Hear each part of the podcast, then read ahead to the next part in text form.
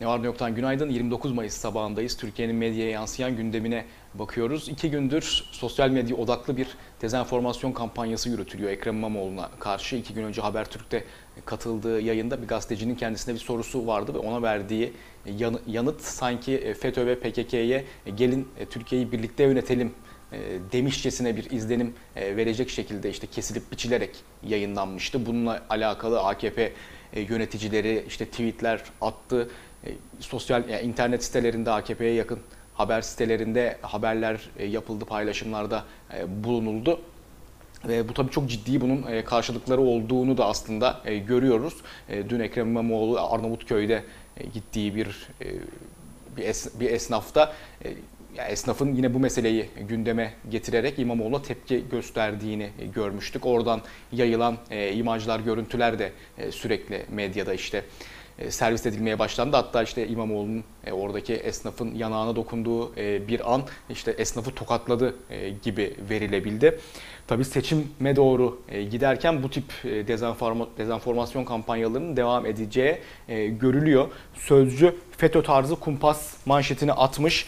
3-5 oy fazla almak için her yola başvuruyorlar diyor bu meseleye bu meseleyle ilgili. İmamoğlu'nun gelin Türkiye'yi hep beraber yönetelim sözlerini terör örgütlerine çağrıymış gibi yansıttılar. Bu yöntem FETÖ'yü hatırlattı. Sözcünün kullandığı e, ifadeler böyle. Cumhuriyet İmamoğlu kumpası bozdu demiş.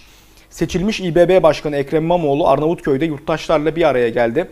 İmamoğlu önceki gün katıldığı bir televizyon programında sorulan soruya verdiği yanıtın ardından hazırlanan kumpas videosuna tepki gösterdi. İmamoğlu beni terörle ilişkilendirmeye çalışanlara gidin aynaya bakın gördüğünüz kişi öyledir diyorum ifadelerini kullandı.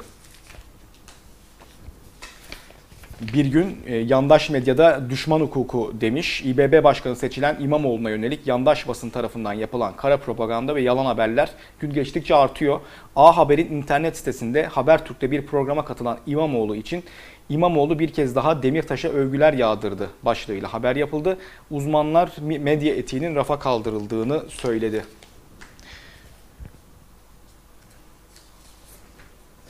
Duvarda Kemalcan'ın yazısı var. Yalanın kime faydası var başlığıyla. 31 Mart öncesinde de örneklerini görmüştük. Şimdi 23 Haziran'a giderken de benzer vakalarla karşılaşıyoruz. Ekrem İmamoğlu iktidara yakın veya iktidarla az sorun derdindeki medyada bir programa çıkıyor. Sunucu veya soru soran gazeteciler sıkıştırıyor ve tuzaklar kurmaya çalışıyor. Meslek adına utanç verici tablolar sergileniyor ama İmamoğlu başarılı performans gösteriyor. Henüz iktidarın resmi sözcüleri 31 Mart öncesi kadar ağızlarını bozmadılar. Hatta Binali Yıldırım Ekrem İmamoğlu ile bir tartışma programına çıkabileceğini bile söyledi. Şimdilik farklı bir strateji uygulayacakları havasını sürdürmek, bunun sonuçlarını biraz daha görmek istiyorlar. Sonuç ne oldu? Muhalefet seçmenini bozmak, dağıtmak şöyle dursun. İktidar seçmeni bile bütün bunlara ikna edilemedi. Kampanya devam ederken yapılan bütün araştırmalar, alandaki objektif gözlemler ve 31 Mart'taki sandık sonuçları şüphe edilmeyecek biçimde bu suçlamaların iktidar lehine değil aleyhine sonuç verdiğini gösterdi. Tabii e, yani iktidara yakın haber sitelerinde ya da sosyal medyada e, işte belli figürlerin e, bu dezenformasyonda çok önemli rol oynadığını gördük ama gazetelere baktığımızda iktidara yakın gazetelere baktığımızda bu haberleri hiç yer e, verilmediğini görüyoruz. Yani galiba gazetelerine hala belli oranda az da olsa bir saygınlık payesi biçiyorlar ki bu hani yalan olduğu çok açık olan yöntemi gazetelerinde devam ettirmediler. Onu da belirtmek gerekiyor.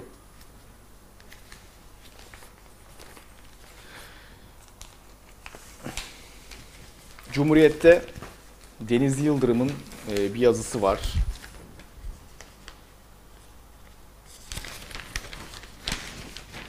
Her şeyin çok güzel olması için e, başlığıyla şöyle vurguları var Yıldırım'ın. Bu iktidar çok güçlü değil. Zayıf yerlerine doğru stratejiyle dokunduğunuzda halkla kurduğu bağdaki aşınma pekişiyor. Ancak unuttuğumuz şey şu. Bu iktidar aynı zamanda devletleşmiş istediği kararları aldıran bir iktidar.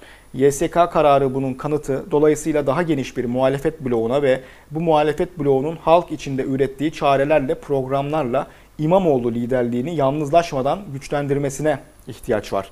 Hatırlatmalıyım ki baskı rejimlerinin tek kişiye dayanmasıyla bu rejimlere karşı muhalefetin bütün yükünün kurtarıcı tek kişiye dayanması aynı düzeyde sorumludur. Çünkü tek kişiyi yıpratmak kolaydır.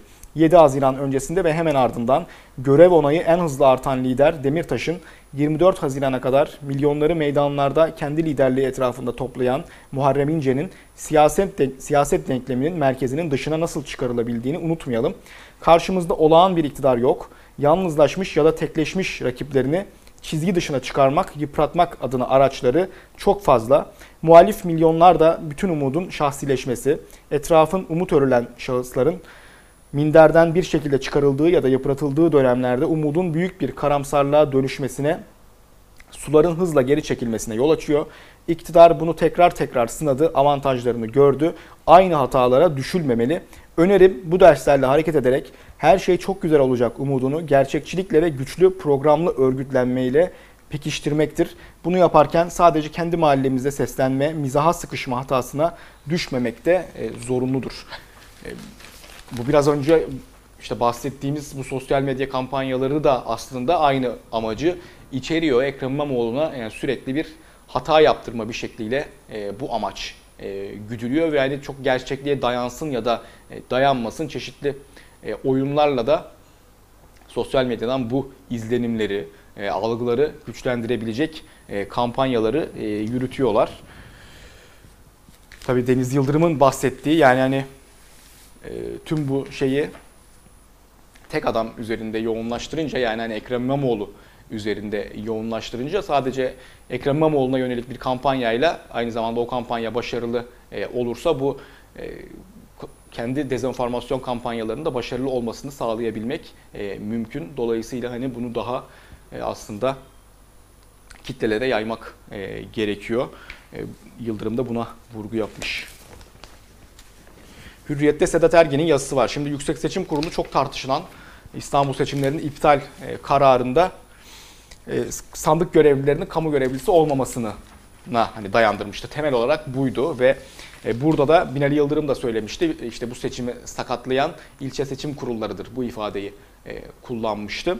Şimdi Sedat Ergin'in yazısının başlığı da ilçe seçim kurulu başkanı siz olsaydınız ne yapardınız şeklinde ve ilçe seçim kurullarının gönderdiği savunmaları aslında yazısında önce onlardan bahsetmiş. Biraz o savunmalardan biraz okuyalım. Fatih 1. İlçe Seçim Kurulu'nun Yüksek Seçim Kurulu'nun sandık kurullarına kamu görevlisi olmayan başkan ve üyelerin atandığına ilişkin iddialarla ilgili yazısına gönderdiği yanıt. Şöyle şunları söylüyor. İlçemizde 3 seçim kurulu görev yapıyor. Toplam 843 sandık var. Mülki idare amiri ve diğer kamu kurumlarından gelen kamu görevlilerini kapsayan liste Fatih ilçesindeki toplam sandık sayısını karşılamadı. Mülki idare amirliğince gönderilen listedeki isimlerin birçoğu Fatih ilçesi ya da il sınırları dışında ikamet etmekteydi.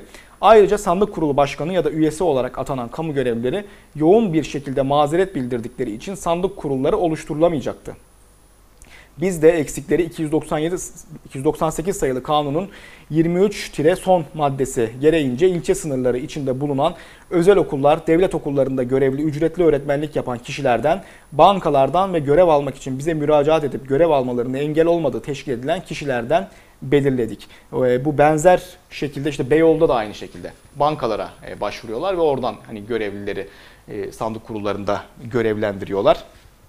Bu hani pek çok ilçe seçim kurulu için e, geçerli bir şey ve 24 Haziran'da da zaten aynı yöntem uygulandı. İlçe seçim kurulları bu, yol, e, bu yolla e, başkanlıkları tamamlandı. Sedat Ergin daha sonra yasayı okuyor. Hani yasada bunu yapmalarına engel olacak bir şey var mı ilçe seçim kurullarının? Aslında olmadığını yeniden hatırlatıyor. Şöyle Yasanın bir sonraki 23. maddesi sandık kurulunun başkan dışındaki diğer üyelerinin de bu çerçevede kamu görevlisi üyenin durumunu ele alıyor. Bu maddede sandık kurulunun oluşumunda açık bulunması hali için bir düzenleme getirilmiş. Diyor ki 23. 23. maddenin 6. fıkrasının son bendi.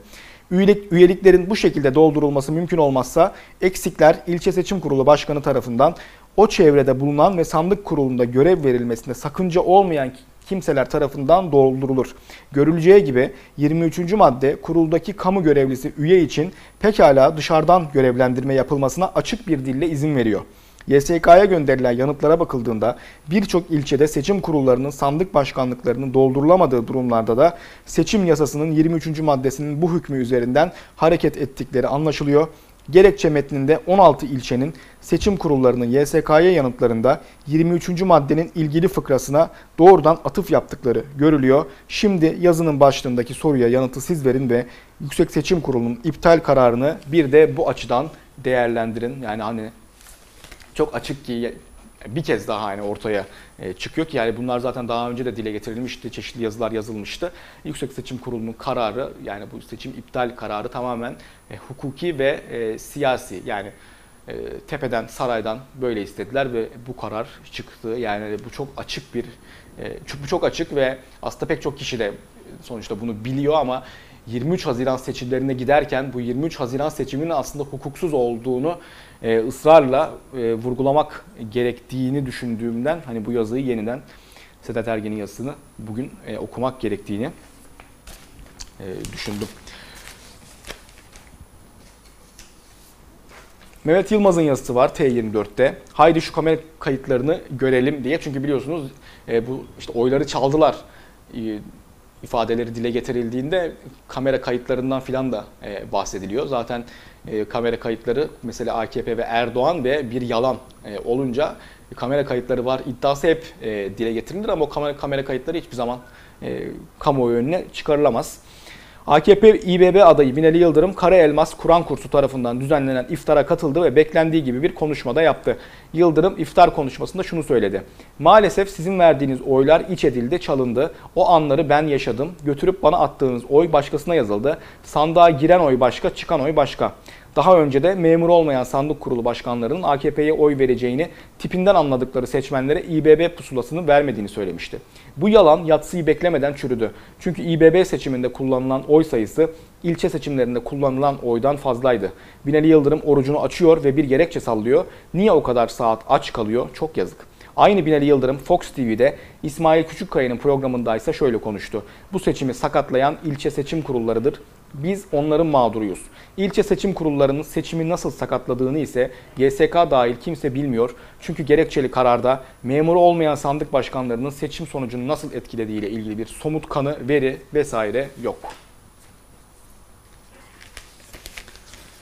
Cumhuriyet'le devam edelim. HDP eş genel başkanı Pervin Buldan dün İstanbul seçimlerine ilişkin grup toplantısında e, konuştu. Cumhuriyet'in bu konuşmayla alakalı attığı başlık fark 250 bin olsun şeklinde. 31 Mart seçiminin ardından HDP tabanına yönelik mesajlar veren AKP'ye dün Buldan'dan net yanıt geldi. Buldan Yüksek Seçim Kurulu'nun 250 sayfalık gerekçesini tam bir hukuksuzluk belgesi olarak nitelendirerek asıl gerekçeyi İstanbul halkının 23 Haziran'da yazacağını söyledi. YSK'nin 7 üyesinin yazdıkları gerekçeli kararla kendileri hakkındaki iddianameyi de yazmış olduğunu vurgulayan Buldan, minareyi çaldılar ama kılıfını uyduramadılar. Gelin farkı 250 bine çıkaralım. 23 Haziran'da güçlü bir cevap verelim ifadelerini kullandı.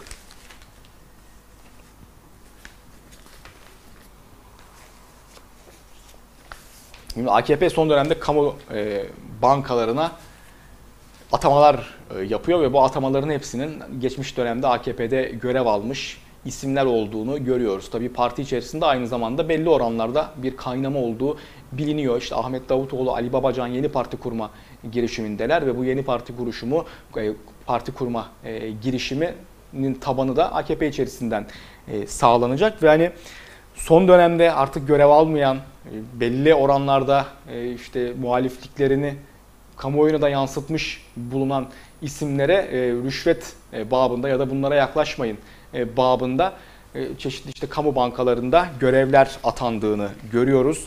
Bir günün manşeti bununla da alakalı. Kamu bankalarında yönetici olmanın önemli kriterleri AKP'li erkek ve de bıyıklı bir günün manşeti. Kamu bankalarına yapılan son üst düzey atamalar eş, dost, akraba, partili düzenini bir kez daha gözler önüne serdi. Hafta başı hükümetin yaptığı atamalar bir kez daha kamu bankalarını gündem yaptı. Aralarında eski bakanlar, meclis başkanları, milletvekilleri, belediye başkanlarının bulunduğu isimler kamu bankalarında yönetim kurulu başkanlıklarına ya da üyeliklerine getirildi. Atamalar ilk bakışta finansal bir operasyon gibi algılansa da arkasında AKP rejiminin kamu kaynaklarını parti malı gören anlayışı yatıyor dost akrabadan partili küskünlere uzanan liste bu saadet zincirinin parçası olan isimlerle dolu. Sözcü'de de Deniz Zeyrek'in yazısı var. O atamalar e, yeni partiyi durdurur mu diye o meselenin daha çok işte bu yeni parti girişimini e, sekte vurma amacı taşıyan yanıyla alakalı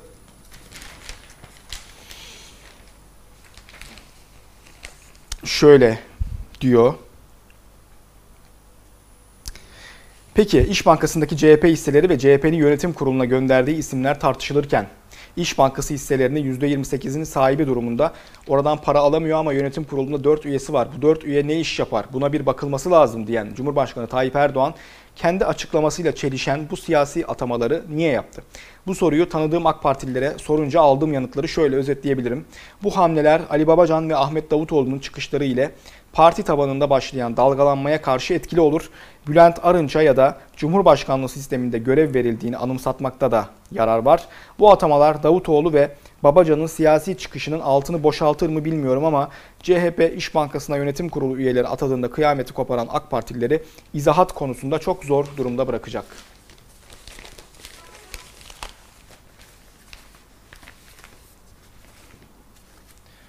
Evrensel'de İhsan Çaralan'ın yazısı var. Varlığı da tartışılan Cumhur İttifakı'nda kafalar karma karışık başlığını taşıyor.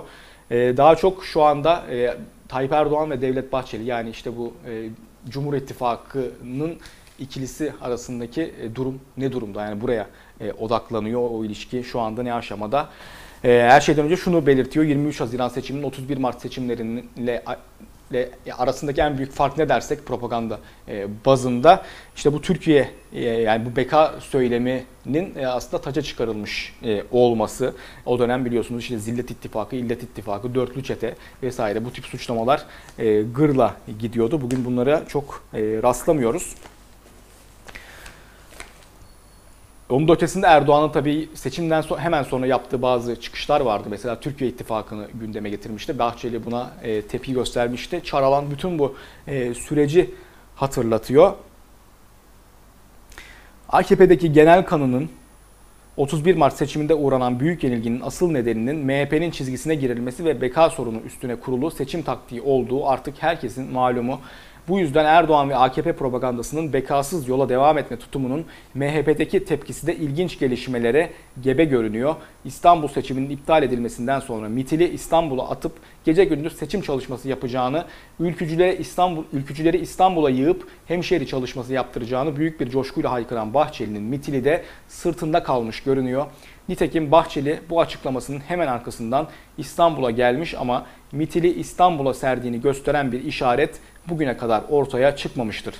Bahçeli son günlerde her vesileyle beka sorununa vurgu yapıyor. İstanbul seçimindeki MİT'ili İstanbul'a atmayı da beklemeye almış görünüyor. Sürecin sıcaklığı ve Erdoğan'ın yönelişi dikkate alındığında bu beklemeye alışın AKP ve Erdoğan'a yönelik Cumhur İttifakı'nın bitirilmesiyle ilgili bir tehdit içerdiği de herhalde tartışılmazdır, tartışmasızdır.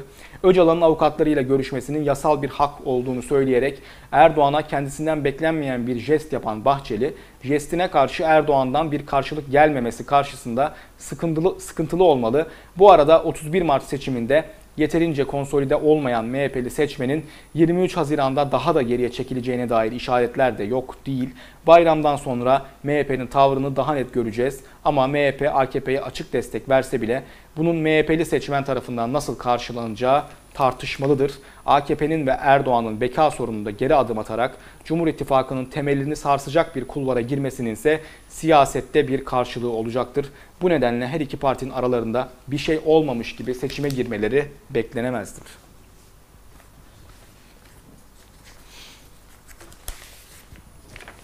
E, dün Türkiye'nin en büyük 500 sanayi kuruluşu açıklandı. Her zamanki gibi e, TÜPRAŞ birinci sırada ama TÜPRAŞ aynı zamanda son dönemde işçileriyle yaşadığı sıkıntılarla da gündeme geliyor. Toplu sözleşmeyi e, imzalama konusunda işçilerin kazanılmış haklarına göz diktiği e, için sıkıntılar yaşanıyor. Evrensel de manşetinde buna vurgu yapmış. Koç ilk sırada işçisi Yüksek Hakem Kurulu'nda manşeti var. Koç Holding'e bağlı Tüpraş yine en büyük sanayi kuruluşu oldu. Tüpraş işçilerinin sözleşmesi ise Koç'un hakları gasp etme dayatmasından vazgeçmemesi nedeniyle Yüksek Hakem Kurulu'na gönderildi. Ee, başka kimler var bu 500 sanayi kuruluşu içerisinde diye bakarsak eğer Ford, Tofaş, Arçelik gibi e, firmaları görüyoruz. Tüpraş 79 milyar 42 milyar e, 79 milyar 42 milyon 700 478 binlik üretimden satışla ilk sırada Koç'a ait başkaca e, firmalarda var yine burada ilk e, yüz içerisinde.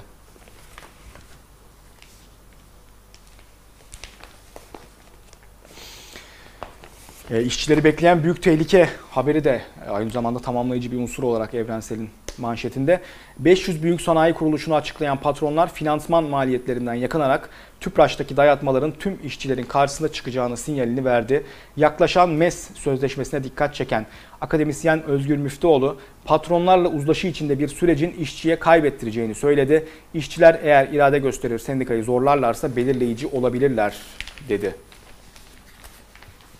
Şimdi bu 500 e, tabii firma açıklandı ama aynı zamanda e, ekonomideki durumdan dolayı bu firmaların e, durumu da geçmişe göre e, daha kötü.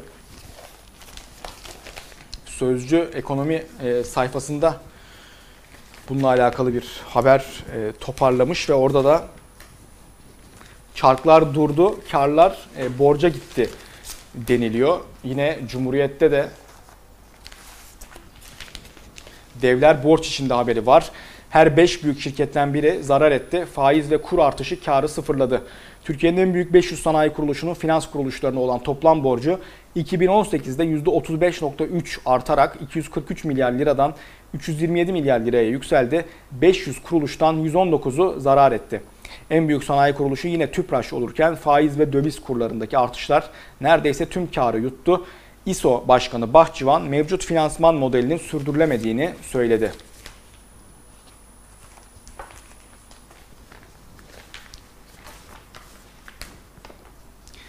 E, Aydınlık'ta yine bir ekonomi haberi var. Gıdada enflasyon %55'e yükseldi.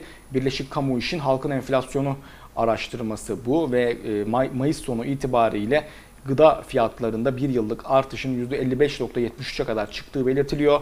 Vatandaş ucuz gıdaya ulaşamaz oldu vurgusu var. Neredeyse her üründe artış yaşanırken en çok artış süt, süt ürünleri ve yumurtada oldu.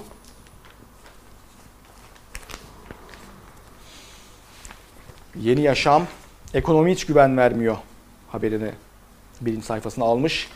E, tüketici güven endeksinin 2004 seviyesinde e, gerilemesinden sonra açıklanan ekonomik güven endeksinde de büyük düşüş yaşandı. Ekonomik güven endeksi Nisan ayında 84.7 iken Mayıs ayında %8.5 oranında azalarak 77.5 oldu.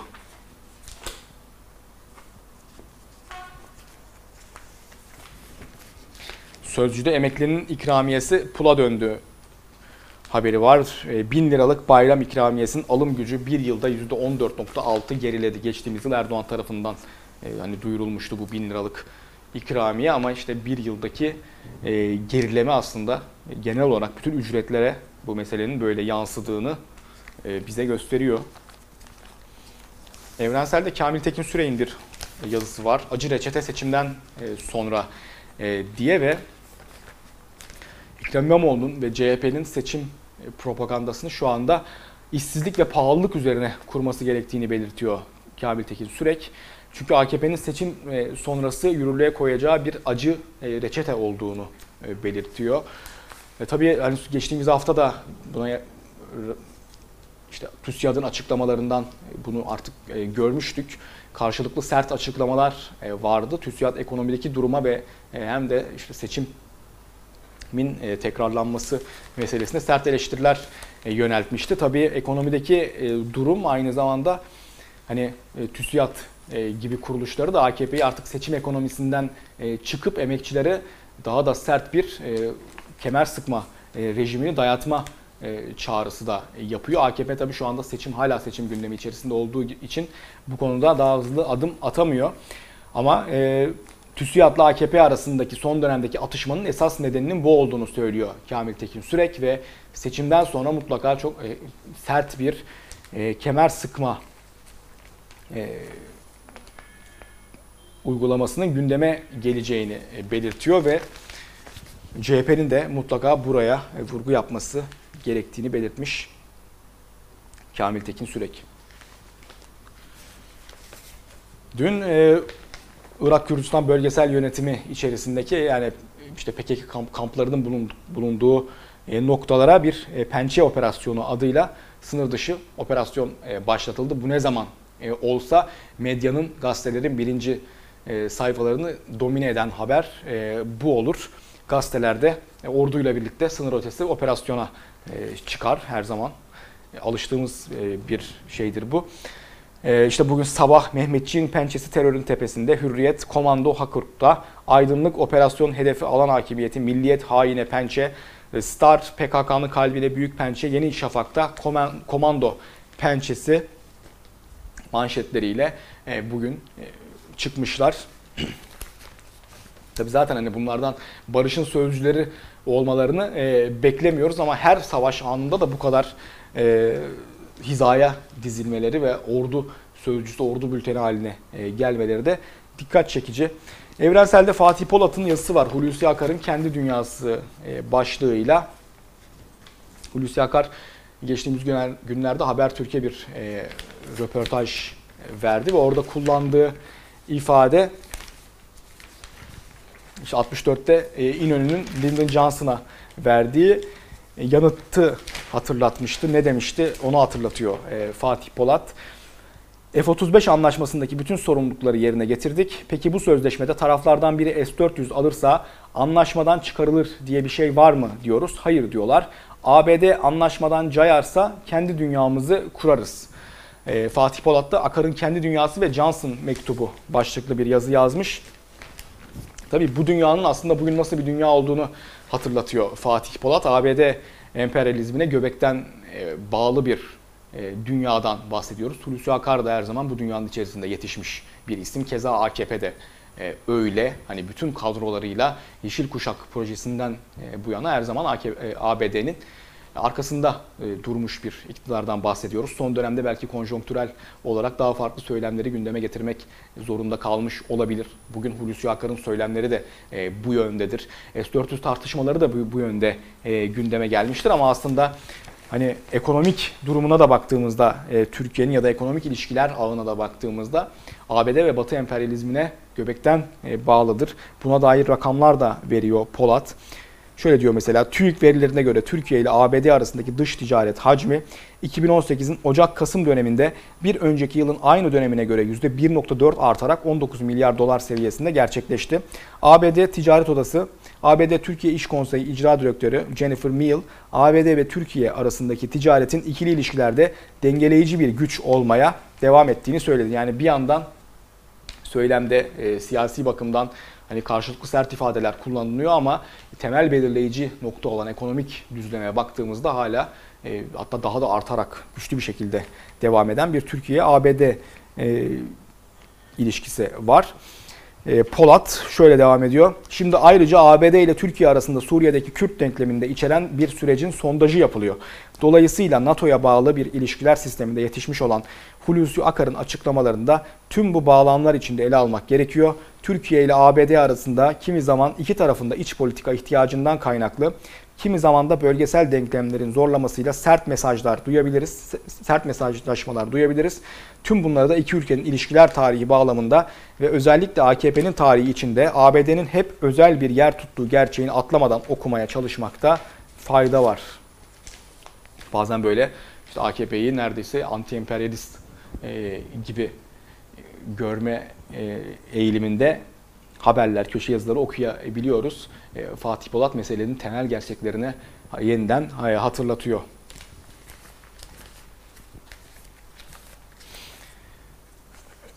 Yeni Yaşam'ın manşeti Ankara mesajı doğru okumalı diyerek ve Akın Birdal, Alican Önlü ve Salih Müslüm e, Abdullah Öcalan'ın son mesajlarına ilişkin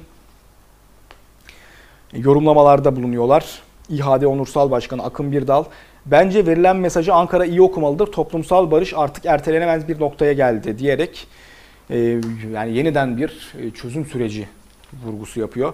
HDP eş başkan yardımcısı Alican Önlü, demokratik, uzlaşan, barışçıl bir toplum inşa etmek bu ülke adına görev ve yükümlülük üstlenen herkesin sorumluluğu olmalıdır diyor. PYD sözcüsü Salih Müslim, Suriye sorununun çözümü için sözde girişimde bulunan tüm devletler sadece kendi çıkarları doğrultusunda hareket ediyor. Bu da çözümün gelişmesine engeldir ama Öcalan demokratik fikirleri, değerlendirmeleri ve önerileriyle mevcut durumu değiştirebilir demiş. Açlık grevleri sona erdi ama tabii açlık grevlerini e, sona erdirenlerin şu andaki e, tıbbi durumu, sağlık durumları e, çok önemli. TTB ve SES dün bir açıklama yaptı ve özenli bir tıbbi yaklaşım gerekiyor. Hastanede mutlaka tedavilerin e, sürdürülmesi gerekiyor vurguları yaptı. Evrensel Bilim sayfasından e, bunu aktarmış. TTB Merkez Konseyi Başkanı Sinan Adıyaman'ın e, mesajıydı bu. Yeni Yaşam'da da Gülten Kışanağ'ın Gülten Kışanağ'ın yazısı var. O da halen cezaevinde. E, Direniş bir kez daha kazandı başlığını taşıyor yazısı. Sesini duyurabilmek için yaşamını ortaya koymak dışında seçeneğin kalmadığı ülkede yaşıyor olmanın sızısı yürekleri kavururken eriyen bedenlerle beslenen umut büyüdü. Dersim tartışması, Dersim Tunceli, yani bu tartışma son günlerde sık sık gündeme geliyor. Evrensel Dersim'de halkın nabzını e, tutmuş ve Dersimlilerde referandumla isim değişikliği halka sorulsun diyor. Tabii eğer e, böyle bir şey olursa çok büyük oranda e, Dersim çıkacak ve yani o bütün o e, Tunceli e, ismine dair e, yürütülen karşı propaganda da e, çöpe gitmiş olacak. O yüzden hani böyle bir referandumun olmayacağı aslında aşikar ama oradaki halkın duygusunu yansıtması bakımından e, bu haber ve bu ifadeler tabii önemli.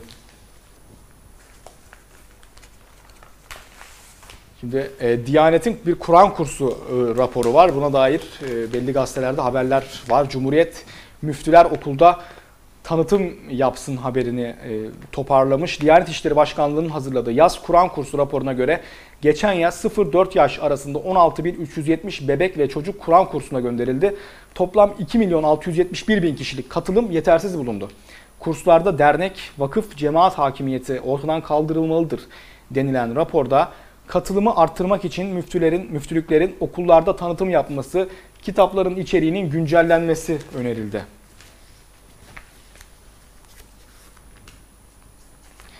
Bir günde yine bu meseleyle alakalı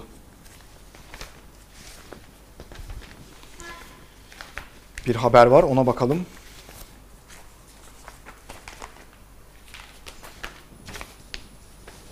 Diyanet bile itiraf etti. Kurslar denetlenmiyor. Eğitim kaliteli değil. Şu tespit var. Öğrenciler pedagojik açıdan yetersiz. Kur'an kurslarındaki öğreticiler pardon. Kur'an kurslarındaki sosyal imkanlar yeterli olmadığı için kaliteli eğitim verilememekte.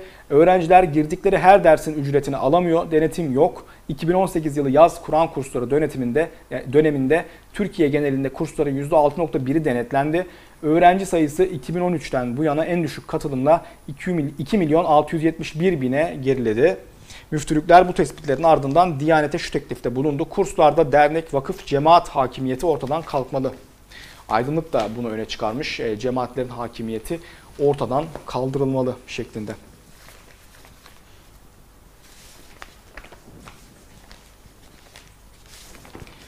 E, son olarak Öykü Aline annesinden e, nakledilen ilik e, tutmamıştı. Ona dair e, dün bir açıklama vardı ve 100 bin çalışılmamış numune var şu anda ve onların artık hızla üzerinde e, çalışılması, incelenmesi gerektiğini e, belirtildi dünkü açıklamada.